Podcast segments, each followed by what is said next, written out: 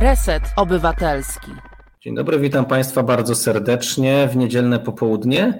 Ja nazywam się Dominik Kwiatkowski i rozpoczynamy program e, Każdy jest ważny. W minionym tygodniu, e, jak część z Państwa pewnie, mm, pewnie miała okazję nas słuchać, mieliśmy okazję porozmawiać, e, porozmawiać ze specjalistami na temat, na temat nowej propozycji projektu ustawy o ekonomii społecznej, o tym, z czym się wiąże e, ta ustawa o ekonomii społecznej, ten projekt ustawy i na ile, na ile, on jest pomocny, a na ile tak naprawdę może utrudnić działanie podmiotom, mm, podmiotom ekonomii, ekonomii społecznej. A dzisiaj, Szanowni Państwo, mm, dzisiaj wraca, wracamy do tematu, do tematu bezdomności. E, nie bez, e, nie bez przyczyny, bo często wydaje nam się, że, że ten temat znika nam, e, znika nam z pola widzenia. On oczywiście znika z mediów e, w okresie właśnie letnim, wakacyjnym. Wydawać by się mogło, że wtedy, że wtedy zjawisko bezdomności e, w naszym kraju zanika, a tak wcale nie jest. Często nawet, nawet się nie sila w różnych, w różnych częściach. Tak? Więc dzisiaj będziemy mieli okazję porozmawiać o bezdomności, ale o bezdomności właściwie młodzieży, młodych osób, e, osób dorosłych, a porozmawiamy dzisiaj e, z panią Agnieszką Sikorą. Witam serdecznie. Witam, dzień dobry. Dzień dobry. Mm, z prezeską i założycielką e, Fundacji, Fundacji Podrugie. Także witamy serdecznie w programie, Pani Agnieszko. Witam, witam. No i właśnie, dzień dobry, witamy, witamy naszych wszystkich, wszystkich słuchaczy, zachęcamy, zachęcamy do komentowania. No, no to po pierwsze, e, po pierwsze zapytam Fundacja, po drugie, mm, od kiedy działa i, e, i skąd, skąd wziął się pomysł na, na działalność takiej właśnie organizacji? E, Fundacja po drugie to jest taka moja życiowa niespodzianka, bo założyłam ją 10 lat temu, tak naprawdę myśląc, że będę zajmowała się czymś innym, a dziś zajmuję się czymś innym. Pierwotnie Fundacja miała pomagać młodzieży, która opuszcza placówki resocjalizacyjne, czyli zakłady poprawcze, młodzieżowe ośrodki wychowawcze.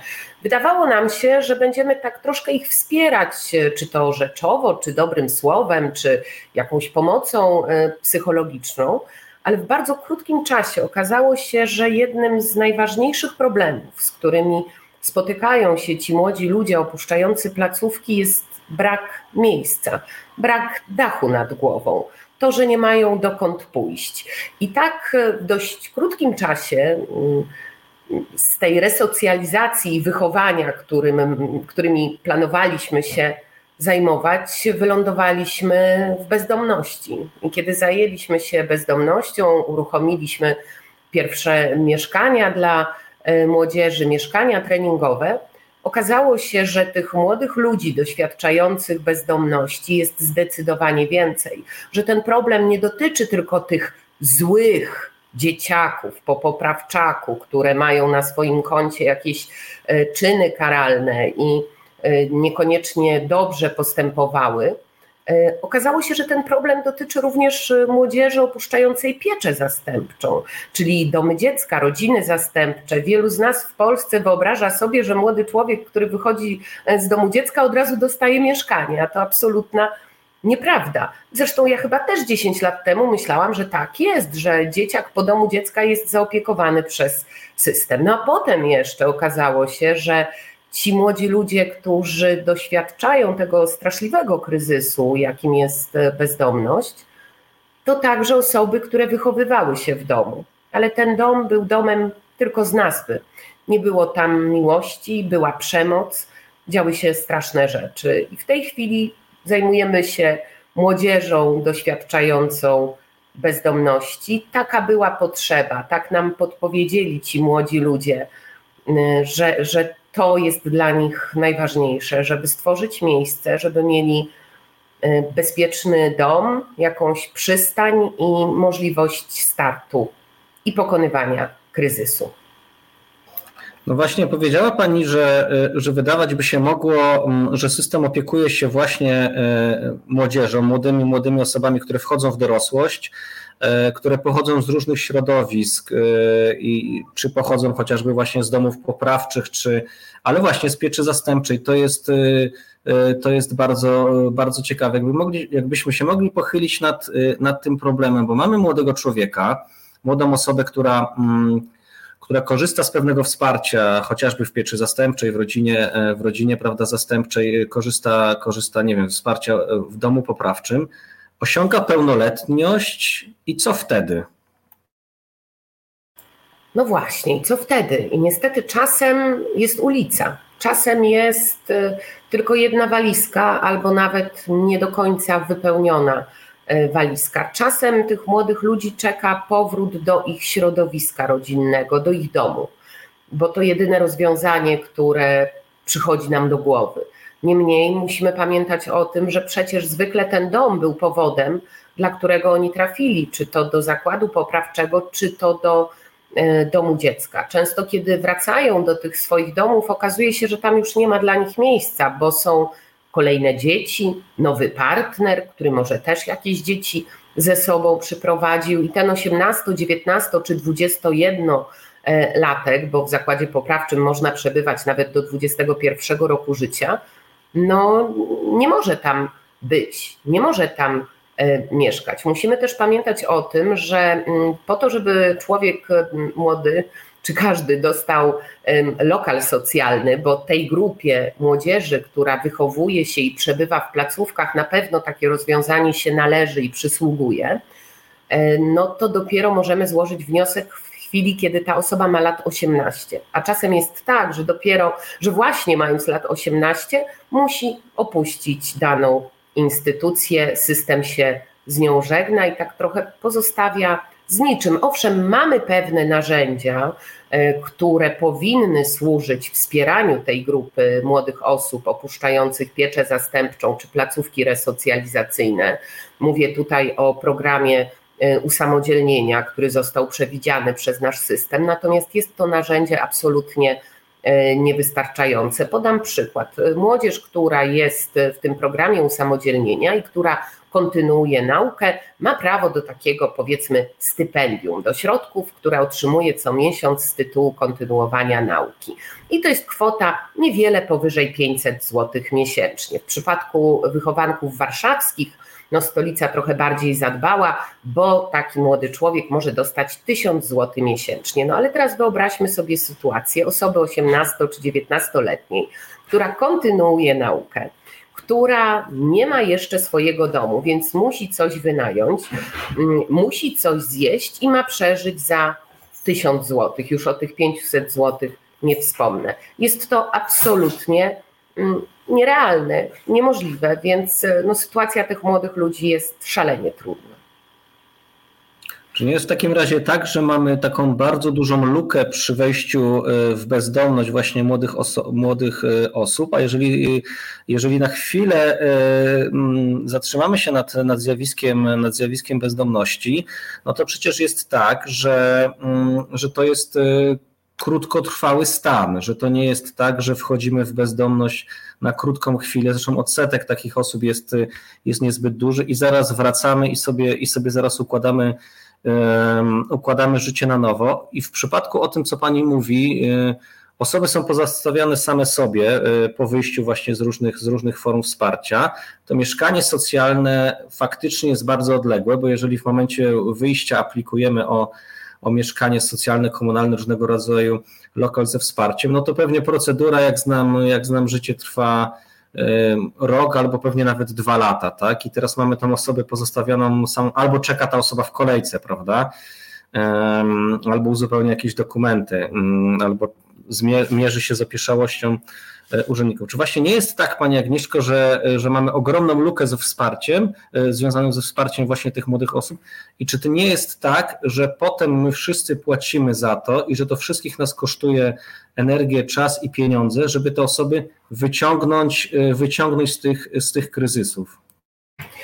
Ale oczywiście ma Pan rację, nam się nie opłaca tych młodych ludzi nie dopilotować do pełnej samodzielności. To, że system nie doprowadza do takiej sytuacji, że oni już są samodzielni i wtedy dopiero daje im, że tak powiem, spokój, jest e, bardzo złe, dlatego że jeżeli ci młodzi ludzie nie otrzymują tej pomocy, to często też nie podejmują mądrych działań.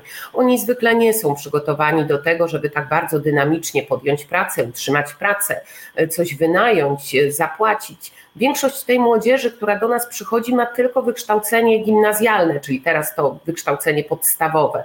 E, często nie ma żadnego zawodu i przygotowania do tego, żeby pracować. No i cóż się dzieje? No i ta, ci, ci młodzi ludzie albo w ogóle nam wypadają i gdzieś giną z systemu, gdzieś sobie pomieszkują tu u kolegi, tam u koleżanki, tu przez chwilę u babci, e, tu w jakimś e, skłocie, często podejmując bardzo ryzykowne zachowania, również związane z używkami, ale również zachowania przestępcze czy sex working. No, nie mają jakby podstaw, bazy do tego, żeby sobie poradzić. My ich nie widzimy, dopiero widzimy ich wtedy, kiedy ich e, umieszczamy w zakładzie karnym, tak? Albo na izbie e, wytrzeźwień, albo będzie też ta grupa młodych ludzi, która trafi do systemu, ale do systemu, który znów nie jest przygotowany do tego, by pracować z 18-19-latkiem e, w kryzysie bezdomności. Fundacja po drugie, myślę, że ja specjalnie nie nie oszukuję tutaj, jest chyba taką jedyną organizacją, która skoncentrowała swoje działania właśnie na tej konkretnej grupie młodzieży doświadczających bezdomności. My jesteśmy w Warszawie, a co w tej sprawie robi Wrocław, co robi e, Poznań? E, nie wspomnę już o małych miejscowościach. My odbieramy telefony i zgłoszenia w zasadzie e, z całej Polski dotyczące tych 18-20-letnich ludzi. I jest ogromnym szczęściem, kiedy możemy się nimi zaopiekować, kiedy możemy ich umieścić w mieszkaniu e, treningowym, zacząć nadrabiać te zaległości, e, których, które jakby zostały wcześniej wypracowane wtedy, kiedy byli w różnego rodzaju e, placówkach. No i, i tutaj jest jakaś szansa. Natomiast no, tej szansy brakuje dla wszystkich, a jak ten program dzisiejszy się nazywa, każdy jest ważny, więc powinniśmy myśleć o każdym. To jest program Każdy jest ważny, jak pani Agnieszka e, przypomniała. Rozmawiamy dzisiaj z panią Agnieszką Sikorą z Fundacji po drugie, właśnie o, o bezdomności, e, właśnie o bezdomności osób, e, osób młodych. Ale chciałem, chciałem przejść do kolejnego pytania, Pani Agnieszko, właśnie o tą formę, o tą formę pracy, ponieważ jeżeli przyjrzymy się z zjawisku bezdomności, no to mm, właściwie odpowiedzią na to, na to zjawisko we wszelkiego rodzaju gminach, prawda, miejscowościach mniejszych czy, czy większych, jest forma wsparcia w postaci no, no, takiej standardowej placówki wsparcia, prawda? Czy to jest schronisko, czy to jest noclegownia, mm, prawda? Czasami są to, są to, są to mieszkania, mieszkania wspierane. W, w tych placówkach zazwyczaj przybywają dorosłe osoby bezdomne, raczej starsze, jak pokazują statystyki, e, bo, bo ta mm, grupa, grupa osób bezdomnych prawda, e, się, nam, się nam starzeje i to badania, mm, badania pokazują. I teraz, y, no właśnie, chciałem, y, chciałem porównać to z, z, formą wsparcia, jaką oferuje Wasza fundacja, bo z jednej strony mamy klasyczną, standardową placówkę, która pewnie gwarantuje mm, standardowe wsparcie w zakresie posiłku, prawda, noclegu i jakiejś, jakiejś tam mm, powiedzmy delikatnej pracy, pracy socjalnej i jest jednak y, skonkretyzowana na działaniach wobec osób starszych, tak?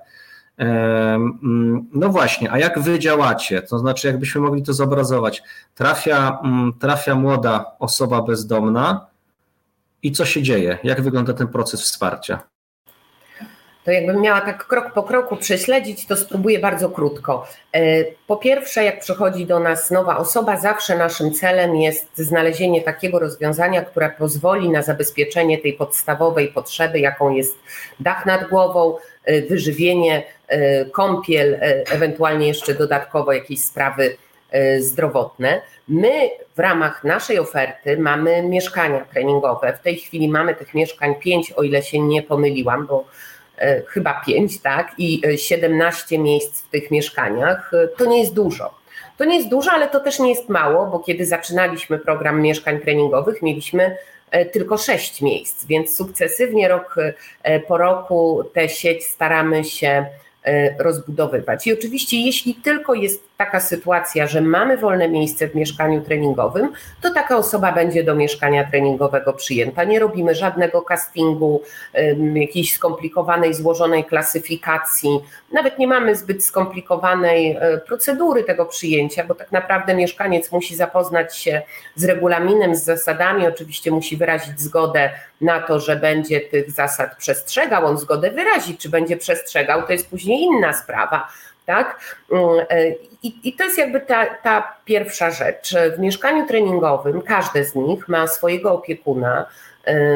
Są to zwykle pracownicy socjalni bądź pedagodzy resocjalizacyjni, e, który to opiekun to mieszkanie odwiedza, zarówno po to, żeby wspierać mieszkańców, e, rozmawiać z nimi, próbować rozwiązywać wspólnie z nimi ich trudności, podpowiadać, ale także po to, żeby tych mieszkańców oczywiście e, kontrolować, bo no jak to młodzi ludzie mają różne e, pomysły, nie wszystkie są trafione, a też e, no, nasza młodzież musi przestrzegać tych zasad wynikających z regulaminu. Oprócz tego, że nasza młodzież w mieszkaniach jest objęta tym wsparciem opiekuna, to u nas w fundacji jakby ma możliwość i wręcz jest w jakimś sensie do tego mocno namawiana, e, korzystania z innych form wsparcia i pomocy specjalistycznej, więc może przychodzić do psychologa, może przychodzić do terapeuty uzależnień, do doradcy zawodowego. To jest dla nas bardzo ważne, żeby oni jednak szli do pracy, e, podejmowali zatrudnienie albo przygotowywali się do tego zatrudnienia poprzez kontynuowanie nauki jest też u nas dostępna pomoc prawna, jest grupa wsparcia, organizujemy przeróżne aktywności po to, żeby ci młodzi ludzie też zobaczyli, że można fajnie żyć, że można fajnie spędzać czas, że wolna niedziela to nie tylko leżenie na kanapie i klikanie w pilota czy w telefon, że to też może być czas na to, żeby pójść na kajaki, żeby pójść na spacer czy poznać warszawskie y, łazienki. E, niemniej, e, tak jak powiedziałam, tych miejsc mamy za mało.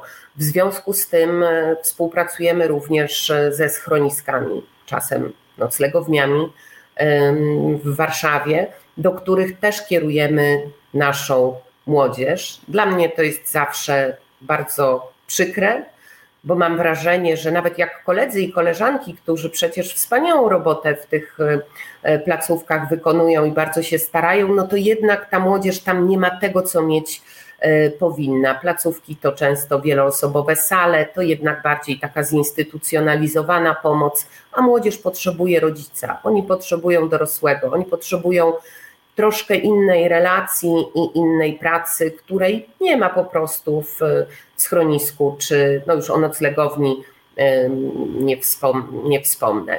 Ale ta młodzież y, też z nami jest, często spędza całe dnie w naszym biurze. U nas można codziennie y, zjeść y, posiłek, wybrać sobie jakieś ciuchy, pograć w planszówki, usiąść na komputer, e, skorzystać z komputera, e, e, poszukać pracy. No, przeróżne rzeczy można robić, ale też staramy się różne aktywności w ciągu dnia w fundacji realizować, po to, żeby ten czas jednak w miarę możliwości nie przelatywał przez palce. Jeszcze dodam, że średnio w każdym miesiącu z naszej pomocy korzysta tak od 30 do 40 młodych ludzi. Nie mam na myśli tutaj nowych osób, to część osób jakby dalej jest we wsparciu, a tych nowych powiedzmy jest połowa, no bo też ta grupa rotuje. A jakby Pani pokusi, pokusiła się teraz Pani Agnieszko o taką próbę mm, zdefiniowania takiego, takiego najważniejszego wyzwania, przed jakim stajecie jako fundacja, kiedy do Was do mieszkania trafia y, nowy mieszkaniec. Y, czy to jest właśnie kwestia dostosowania się do jakiegoś szczegółowego regulaminu, czy to jest y, nie wiem, może inna filozofia pracy w poprzedniej placówce? Co jest dla Was takim największym wyzwaniem, kiedy, kiedy ta młodzież trafia? Znaczy wyzwaniem jest ten człowiek dla nas, tak? bo my chcemy, żeby ten człowiek coś ze sobą zrobił, tylko on niestety bardzo często nie jest na to e, gotowy. Często ta młodzież, która była wcześniej w różnego rodzaju placówkach, też e, te mieszkania treningowe nie od razu zaczyna traktować jako mieszkanie, jako dom, jako coś normalnego. Oni bardzo często na początku traktują nas trochę jak takich wychowawców z poprawczaka, którym trzeba powiedzieć to, co ten wychowawca chce usłyszeć, a niekoniecznie zrobić coś ze swoim życiem. I trochę nam czasu zwykle zabiera to, żeby ta młodzież uwierzyła i zobaczyła, że jednak trafiła do miejsca, w którym są ludzie, którym na nich zależy, którzy naprawdę starają się tak pracować, żeby ta młodzież stawała e, na własnych nogach. Największe wyzwania to myślę, czy, czy takie trudności może, z którymi się e, mierzymy, no to w ostatnim czasie bardzo duża liczba młodych ludzi, którzy zmagają się e, z zaburzeniami, chorobami psychicznymi. Jeszcze trzy lata temu nie było ich aż tak wielu. Często te zaburzenia czy choroby są połączone z problemem uzależnienia, czasem są wtórne i wynikają z zażywania różnego rodzaju substancji psychoaktywnych, w szczególności tych nowoczesnych substancji, dopalaczy, mefedronów, jakichś strasznych, okropnych rzeczy, które robią papkę y, y, z mózgu, y, to jest bardzo trudne. Tu, tu rzeczywiście nie zawsze potrafimy sobie mm, poradzić. No i to, co jakby jest przed nami i to, na czym bardzo nam zależy, żeby stworzyć w Warszawie, jednak takie miejsce, które zastąpiłoby to rozwiązanie noclegownia, schronisko dla młodzieży, która nie zmieściła się w mieszkaniach albo była w mieszkaniach, ale nie była w stanie dostosować się do zasad. Potrzebowała więcej wsparcia, jednak takiego całodobowego nadzoru, pomocy, porannej pobudki, dopilnowania przeróżnych czynności. I to jest takie wyzwanie, które y, stoi przed nami. Ja bardzo, bardzo wierzę w to, że uda nam się taki dom dla młodzieży y, stworzyć. W tej chwili poszukujemy partnerów. Y, są już firmy, które zadeklarowały chęć sfinansowania pojedynczych miejsc w takiej długofalowej perspektywie. E, to firma Tefal, Dell, e, firma kosmetyczna Bandi, wspaniali partnerzy, cudowni, wrażliwi sponsorzy. Bardzo się cieszę, że nam towarzyszą. E, mówię o tym, bo jeszcze potrzebujemy tylko 12. Tylko 12, a ja wierzę, że w Polsce są firmy, które są prawdziwie odpowiedzialnie społecznie i może ktoś nas teraz słucha, ogląda i, i zajrzy tam do swojego budżetu na najbliższy czas i, będzie mógł takie jedno miejsce sfinansować, bo to jest ogromna szansa dla tych młodych ludzi, że oni nie będą nas aż tak wiele kosztować. To, o czym Pan mówił wcześniej. Jeśli my im teraz pomożemy, jeśli ich z tego wyciągniemy, oni nie staną się dożywotnio y, bezdomni, oni nie będą w zakładzie karnym y, tkwić przez lata. Oni mają szansę pracować, żyć uczciwie, płacić podatki i być częścią taką pozytywną, że tak powiem, naszego społeczeństwa.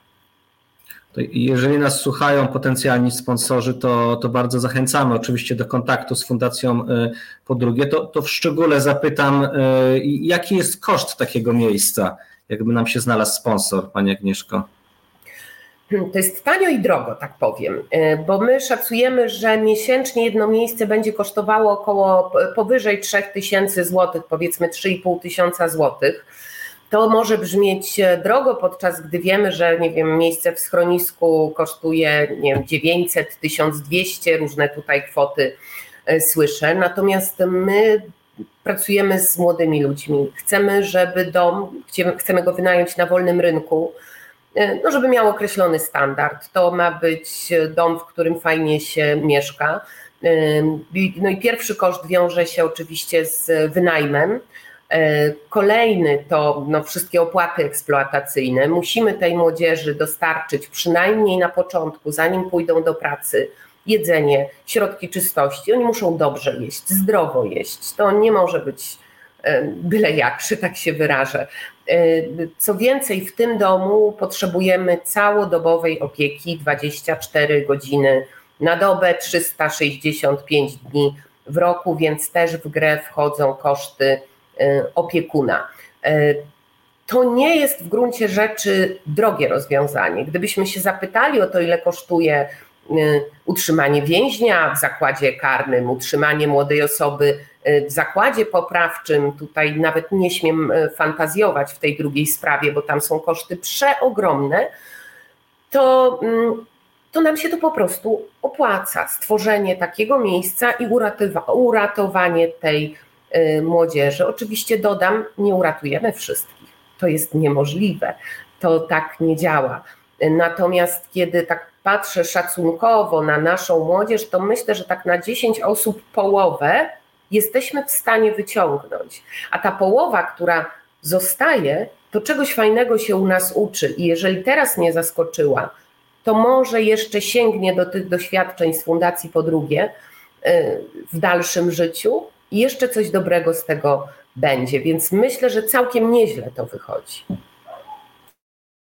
No tak, te koszty, o których pani, e, pani mówi, w zestawieniu chociażby z innymi kosztami, mm, które ponosi, e, ponosi budżet państwa czy, czy samorządu, są, są nieporównywalne. Trzeba też pamiętać, Szanowni Państwo, e, no, że te koszty w przypadku takich działań reintegracyjnych, prawda, o których mówi pani Agnieszka, są czasowe, a nie są stałe, tak? Czyli jakby zainwestowanie, koszt zainwestowania w jedną osobę chociażby tych 3000 zł na utrzymanie w takim, w takim domu przez okres, załóżmy nawet kilku lat y, do momentu stabilizacji, to jest jednak koszt nieporównywalnie mniejszy niż wejście tej osoby w system pomocy społecznej, wejście w bezdomność taką twardą i trwanie w niej przez nawet kilkanaście lat, tak? I potem też e, potem też korzystanie z różnych innych y, form wsparcia, bo to nie tylko jest, tak jak pani mówi, schronisko, prawda, ale często jest y, no, bezpłatna pomoc medyczna, y, często jest wsparcie służb i tak dalej, i tak dalej. I ten rachunek nam w przypadku danej osoby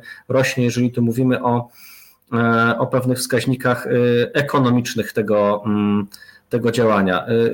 Marina Dąbrowska do nas napisała, koleżanka, która jest streetworkerką i, i pracuje w Gdańsku, że jak to jest możliwe, E, właśnie, no jak to jest możliwe, że, że te osoby, które, mm, które trafiają, e, wychodzą z domów dla dzieci, prawda, ze świetlic socjoterapeutycznych, z różnego rodzaju mm, środowisk, e, trafiają na ulicę, że przecież tam są też zespoły, które starają się ich bardzo mocno monitorować i wspierać właśnie, żeby uchronić przed tym zjawiskiem. Zna Pani odpowiedź na takie pytanie?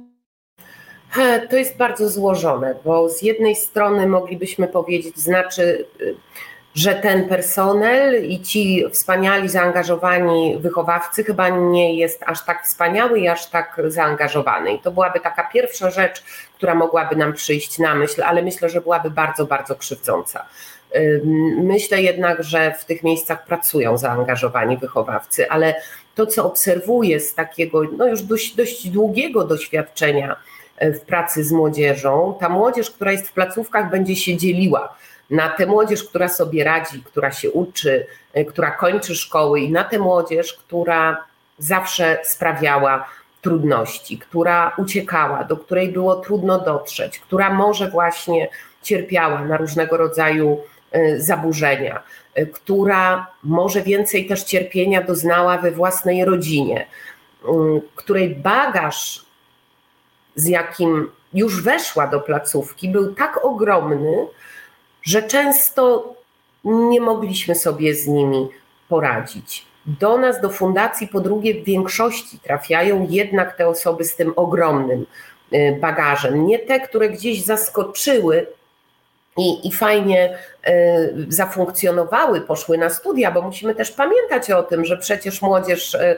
która jest w domach dziecka, w pieczy zastępczej, idzie, studiuje, robi matury i fajnie sobie w życiu radzi. Do nas przychodzą ci, którym było zdecydowanie trudniej, z którymi sobie nie poradziliśmy. Oczywiście też jest tak, że pewnie popełniliśmy jakieś błędy, coś gdzieś zostało przeoczone, którymś momencie nas zabrakło, może padło nie to słowo, które powinno, może zbyt wcześnie ich skreśliliśmy, bo ja często słyszę od młodzieży, że a, bo mi w placówce zawsze mówili, że ze mnie i tak nic lepszego niż złodziej nie będzie.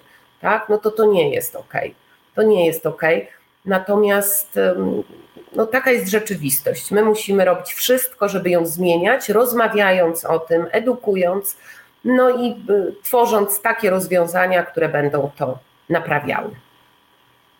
To jest program Każdy jest ważny. Rozmawiamy dzisiaj z panią Agnieszką e, Sikorą z Fundacji Po Drugie. Teraz zaproszę Państwa na krótką muzyczną przerwę, a po przerwie wrócimy również, mam nadzieję, do jeszcze bardziej ciekawszych tematów związanych właśnie z bezdomnością młodzieży. Także zapraszamy na krótką przerwę.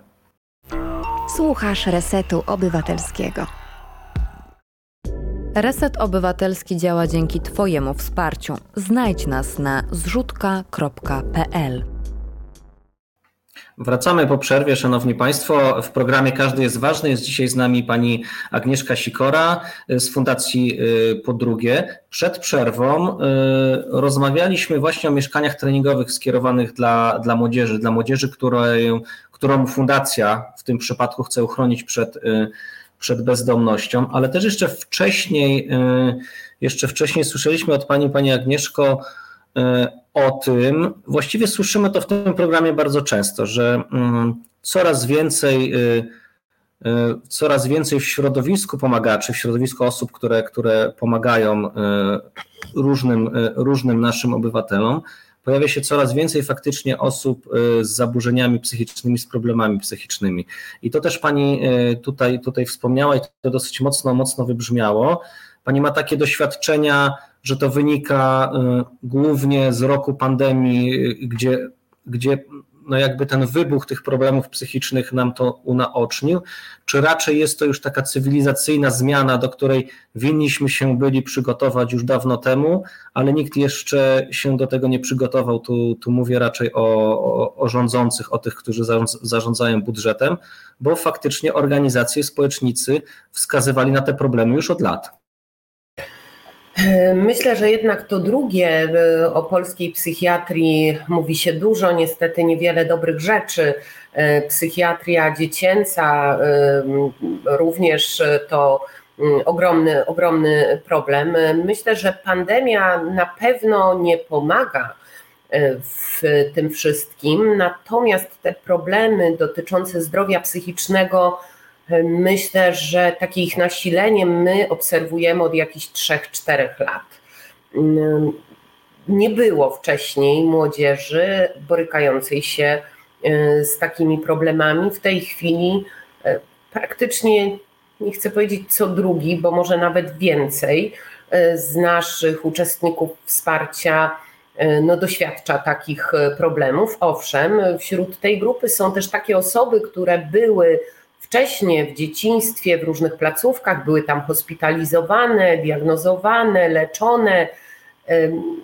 Nie jestem przekonana, czy były to słuszne decyzje, ale też nie jestem lekarzem, e, psychiatrą, więc to są takie nasze przypuszczenia i też e, wynikające z tego, co jakby dzieje się później w kolejnych kontaktach e, z lekarzami, jakie są E, podejmowane decyzje. Jest to bardzo trudny i złożony problem, dlatego znów wracam do tej koncepcji domu e, z 24-godzinną opieką. Wśród osób e, z zaburzeniami, chorobami jest bardzo wiele takich, które te swoje problemy negują. Jest bardzo wiele takich, które nie chcą przyjmować leków, albo przyjmują te leki w kratkę, albo co chyba też jeszcze gorsze, przyjmują te leki nadmiarowo, tak? Mają myśli y, samobójczej, próbują y, wykorzystać tą całą apteczkę, y, którą mieli zapisaną przez lekarza do tego, żeby no, zrobić sobie krzywdę. Stąd naprawdę niezbędne jest rozwiązanie, które pozwoli na taką codzienną pracę z tymi osobami, nauczenie ich tego, jak sobie radzić ze swoją chorobą, że ta choroba jest, że z nią można żyć, ale trzeba się z nią troszkę zaprzyjaźnić i odpowiednio ją e, traktować. Tutaj e, słowa otuchy i wsparcia od pani Jolanty. E, Aga, robisz świetną robotę, tak trzymaj. Także, także pozdrawiamy, mm, pozdrawiamy panią Jolantę, jeżeli, jeżeli, jeszcze nas, jeżeli jeszcze nas słucha. Faktycznie do problemów zdrowia psychicznego nie jesteśmy przygotowani w ogóle i, i mam wrażenie, że, że sytuacja związana z pandemią COVID po prostu po prostu pokazała to, co było gdzieś tam ukryte, ale, ale ta skala, skala jest jeszcze, jeszcze większa. Ale chciałem zapytać teraz w drugiej części naszego programu o działanie, które ja, ja myślę, że jak E, jak powiem, że rozmawialiśmy przed programem o tym, ja zapytałem e, skąd takie działanie, to, to myślę, że nie będzie tajemnica, e, że pani powiedziała, że to jest odpowiedź na potrzebę, a nie na, a nie na modę, tak? I to mi się bardzo spodobało, dlatego sobie pozwoliłem ten cytat wykorzystać właśnie.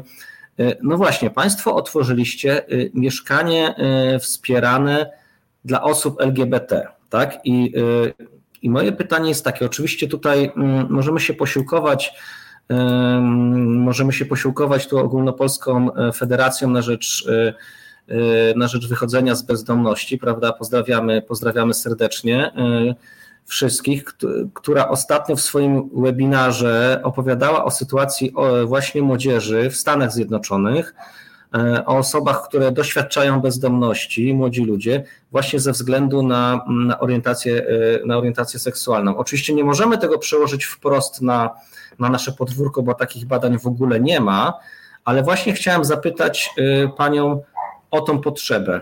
Skąd taka, y, skąd taka potrzeba w pracy z młodzieżą w kryzysie bezdomności? Można mnie cytować, nawet jak przez telefon rozmawiamy przed programem. Ja mam chyba takie podejście, że naprawdę staram się być szczera i, i mówić prawdę. I tutaj nie ma co e, oszukiwać i kombinować. Sprawa jest absolutnie bardzo, bardzo prosta. Tak samo jak mówiłam Państwu na początku naszego spotkania, mieliśmy pracować z młodzieżą, która wychodzi z placówek resocjalizacyjnych, zajmować się wychowaniem e, i resocjalizacją, a zajęliśmy się bezdomnością, bo taka była potrzeba. I wśród tej młodzieży bezdomnej, która zgłasza się mm, do nas, do Fundacji Po drugie po pomoc, zawsze pojawiały się osoby LGBT.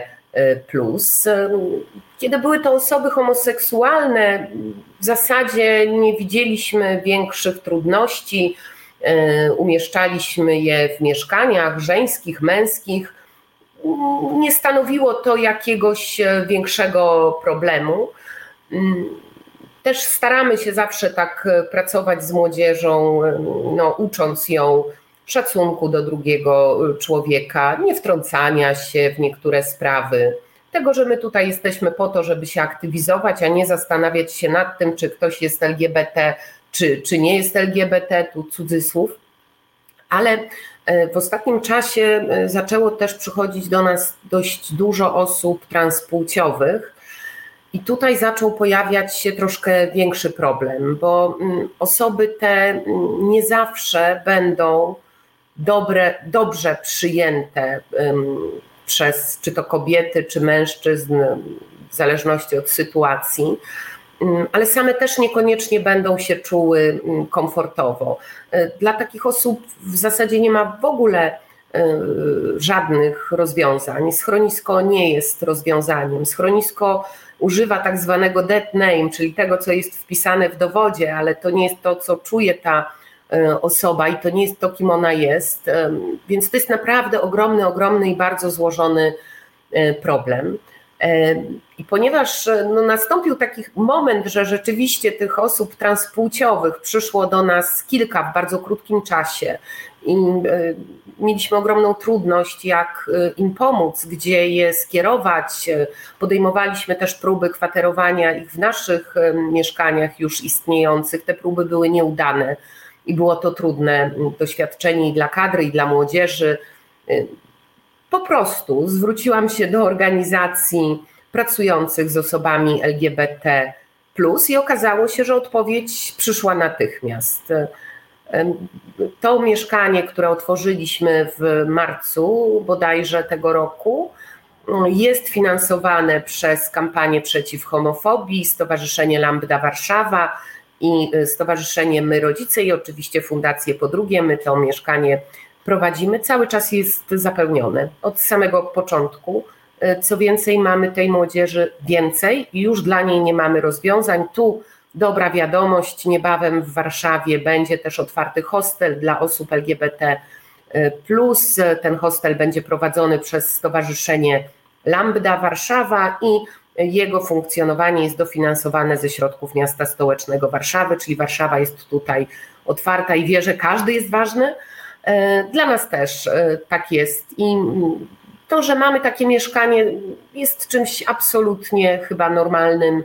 Jest taka potrzeba, ono funkcjonuje. Młodzież LGBT, tak samo jak pozostała młodzież, dostaje od nas dokładnie tę samą ofertę.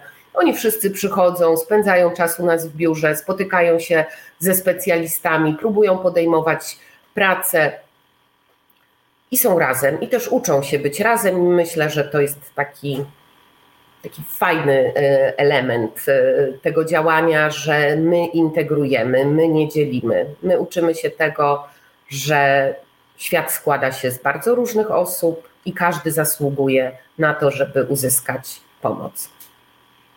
A czy y, pokusi się Pani o, o stwierdzenie, jakie są, jakie są przyczyny y, tego, że właśnie y, osoby LGBT tracą miejsce swojego zamieszkania, tracą no, stabilne, stabilne miejsce zamieszkania i właśnie, i właśnie mają taką potrzebę mieszkaniową? Niestety nie dysponuję żadnymi konkretnymi danymi. Mogę mm, jedynie oprzeć się na tym naszym kilkumiesięcznym doświadczeniu wynikającym z prowadzenia mieszkania interwencyjnego.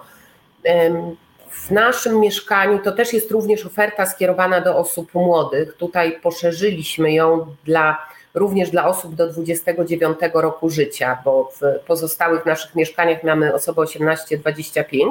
Niemniej w tym mieszkaniu tylko raz była osoba 29-letnia, a tak to średnia wieku waha się między 18 a 20 e, rokiem życia. Jakie są przyczyny? Oczywiście będą bardzo różne. Mamy osoby, które faktycznie mm, zostały wyrzucone ze swoich domów albo w tych domach doświadczały przemocy, która była związana z ich orientacją psychoseksualną czy tożsamością. Natomiast bardzo często jednak jest tak, że poza doświadczaniem homofobii czy transfobii, e, te młode osoby również e, no, poszukując jakichś rozwiązań dla siebie, często sięgały po te nieodpowiednie, więc będą tutaj osoby uzależnione. Są też osoby zaburzone oczywiście e, psychicznie, są osoby z upośledzeniem intelektualnym. Tak naprawdę, gdybyśmy porównali problemy, z którymi trafia do nas e, młodzież, do mieszkań dla kobiet i mężczyzn, nie z tej grupy LGBT, to zobaczylibyśmy, że te problemy są bardzo podobne. I tak naprawdę przemocy doświadczyli praktycznie wszyscy nasi mieszkańcy. Czy to będzie transfobia, homofobia, czy przemoc e, oni wszyscy przychodzą z pewnymi e, trudnościami i okropnymi doświadczeniami. Natomiast faktycznie w tej grupie osób LGBT e, mamy, nie wiem, może trzy osoby były takie, które e, pomimo tego, że dobrze funkcjonują, nie mają żadnych dodatkowych problemów, uzależnień, zaburzeń, uczą się. Teraz mamy maturzysta jednego, który świetnie zdał maturę, idzie na Politechnikę E, został wyrzucony z domu, ponieważ rodzina nie akceptowała jego mm, homoseksualnej orientacji. E, mówi Pani o problemach i, i trochę, trochę żeśmy o tym właśnie rozmawiali. Powiedziała Pani, że one są w dużej mierze podobne, e, podobne ogólnie do całego zjawiska bezdomności wśród, wśród młodych osób, młodych osób dorosłych. No to, no to pytanie, czy, czy jest sens zakładać osobne mieszkanie skierowane dla osób LGBT, skoro pracujecie Państwo w systemie mieszkaniowym, prawda? Nie jest to placówka, nie jest to schronisko. E, czy może lepiej po prostu mieć miejsca mieszkalne w zwykłym mieszkaniu? Pewnie tak, ale to nie do końca, tak jak powiedziałam, się sprawdza. W naszych mieszkaniach to są zwykle, mm, w, mamy cztery miejsca, tak? Mamy mieszkania trzypokojowe, jeden pokój to jest taki salon, wspólna przestrzeń i dwie sypialnie. No i jednak najbardziej komfortowe jest tak, e, jest, no komfortowa jest taka sytuacja, kiedy w tej sypialni mamy osoby jednej płci, tak? Nie tworzymy mieszkań koedukacyjnych, nie dlatego, że boimy się niechcianych ciąż, tylko nie tworzymy ich dlatego, że no jednak dziewczyny mają większy komfort, kiedy są w mieszkaniu z koleżankami, niż kiedy miałyby być z obcymi jednak e, mężczyznami. Tak jak powiedziałam, największa trudność to jest wtedy, kiedy mamy do czynienia z osobami transpłciowymi. Mówimy o osobach młodych, które jeszcze często nie mają żadnej diagnozy, które jeszcze posługują się dokumentami, które mm, no, nie są zgodne z tym, co one o sobie wiedzą, czują i myślą. To, I to jest ogromny, ogromny kłopot. I to myślę, że mm, tworzenie tych osobnych rozwiązań, chociaż będziemy stosować te same narzędzia i tę samą formułę wsparcia, jest ważne, bo uważam, że każdy człowiek, który ma pokonywać kryzys, a mówimy jednak o bezdomności, musi się czuć bezpiecznie, musi się czuć komfortowo, bo to jest jakaś podstawa do tego, żeby on mógł ruszyć z miejsca. Stąd uważam, że tworzenie tych osobnych rozwiązań jest y, niezbędne i ono ma właśnie, y, to, to rozwiązanie ma właśnie dać tym ludziom komfort i poczucie bezpieczeństwa. Jakbyśmy y, jeszcze naszym słuchaczom opowiedzieli może trochę więcej o tych mieszkaniach o formie wsparcia, bo mm, rozumiem, że trafia osoba na mieszkanie i to jest takie wsparcie bezterminowe, czy ono, nie wiem, dzieli się na jakieś okresy, rok, dwa lata, trzy lata, czy, czy być może ten okres jest uzależniony od jakiejś aktywności, na przykład znajdziesz pracę, wyjdziesz na studia, mm, wtedy się wyprowadzasz. Jak wygląda ta praca na mieszkaniu? No my byśmy bardzo chcieli, żeby ta praca nie trwała dłużej niż pół roku, bo tak nam się wydaje, że w przypadku osoby, która jest w stanie coś zrobić ze swoim życiem, podjąć pracę, to to pół roku byłoby takim dobrym E, czasem, bo to jest też taki czas, kiedy ta młodzież dość dynamicznie współpracuje. Kiedy już ten pierwszych sześć miesięcy mija, to młodzież zaczyna się tak pomalutku rozluźniać. Ja już tutaj jestem, ja już wiem, jakie są zasady, mi tu już jest wygodnie, w sumie to ja tak dużo za to mieszkanie nie muszę płacić, a na wolnym rynku to musiałbym zapłacić więcej, i już im się robi troszeczkę za dobrze. Więc my, y, te osoby, które widzimy, że mają wystarczające zasoby do tego, żeby nas opuścić, niekoniecznie do lokalu socjalnego, również do wynajmowanego mieszkania. No nie każdy musi ten lokal socjalny dostać. E, to my staramy się ich wypychać, żeby ten czas pobytu nie przeciągał się i żeby nie dochodziło do takiej do takiego jakby lenistwa pewnego, do takiego rozleniwienia życiowego, żeby oni jednak czuli, że życie polega na tym, że ciągle musimy o coś dbać, no bo tak wygląda dorosłe życie, nie ma luzu, tak? Ciągle musimy pracować, organizować życie swoje, naszych dzieci, małżonków, partnerów, rodziców i tak dalej, więc to, to jest e, tak. Niemniej e, no, wśród tej naszej młodzieży też są osoby, które po pół roku nie będą w stanie się usamodzielnić. Mamy też osoby, które się uczą i uczą się w systemie dziennym. Mamy dziewczynę, która dopiero za rok będzie zdawała maturę, mieszka już u nas ponad rok, e, uczy się dziennie, chodzi do liceum. No musimy jej stworzyć szansę na to, żeby tę maturę jednak zrobiła i żeby ten dach nad głową miała.